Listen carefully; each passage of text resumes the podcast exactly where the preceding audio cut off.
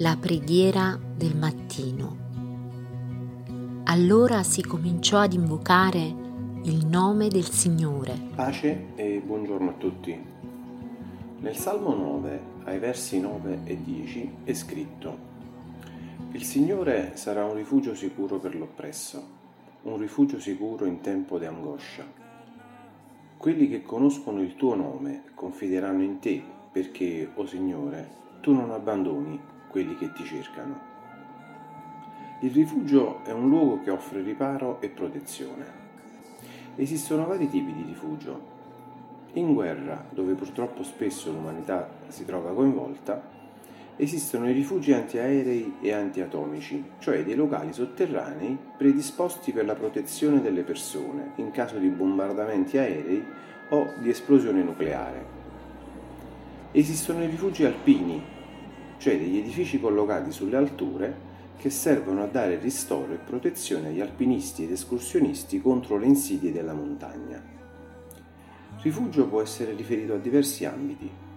La famiglia, ad esempio, rappresenta per molti l'unico rifugio in grado di offrire aiuto e protezione e nel quale sentirsi al sicuro. Anche le braccia di una madre possono essere considerate un luogo di rifugio per un bambino. E potremmo fare tanti altri esempi.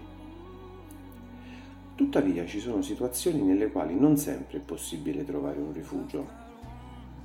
Sono quelle situazioni che spesso non riguardano soltanto un pericolo fisico, quanto uno stato d'animo angosciato e profondamente bisognoso di pace, di conforto, di rassicurazione.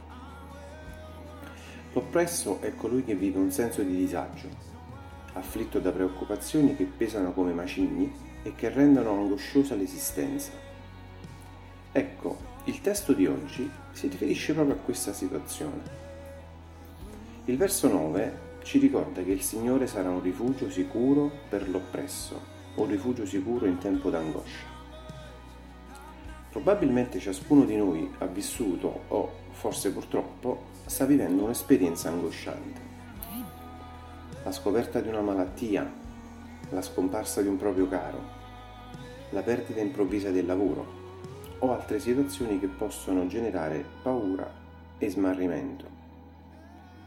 Ma il verso 10 ci ricorda che coloro che hanno avuto il privilegio di incontrare e conoscere Cristo, che hanno potuto sperimentare la sua grazia, il suo amore, la sua onnipotenza, possono e aggiungerei devono sentirsi al sicuro, confidando in Lui senza dubitare, poiché Egli non ci lascia e non ci abbandona. All'inizio di questo nuovo giorno, riprendendo l'esempio riportato in precedenza, così come un bambino trova protezione tra le braccia di sua madre, abbandoniamoci tra le braccia del nostro Padre Celeste, fiduciosi del fatto che Egli conosce perfettamente ciò che preoccupa la nostra vita in questo momento. Non dubitiamo, miei cari, rimaniamo fermi nelle sue promesse il verso 10 termina dicendo che egli non abbandona coloro che lo cercano. Ecco, ricerchiamo il Signore con tutto il nostro cuore. Egli ci sosterrà proprio mentre viviamo la situazione difficile che sta angosciando la nostra vita, donandoci la pace, il coraggio e la fiducia. Egli costituirà quel rifugio sicuro di cui abbiamo tanto bisogno. Dio ci benedica.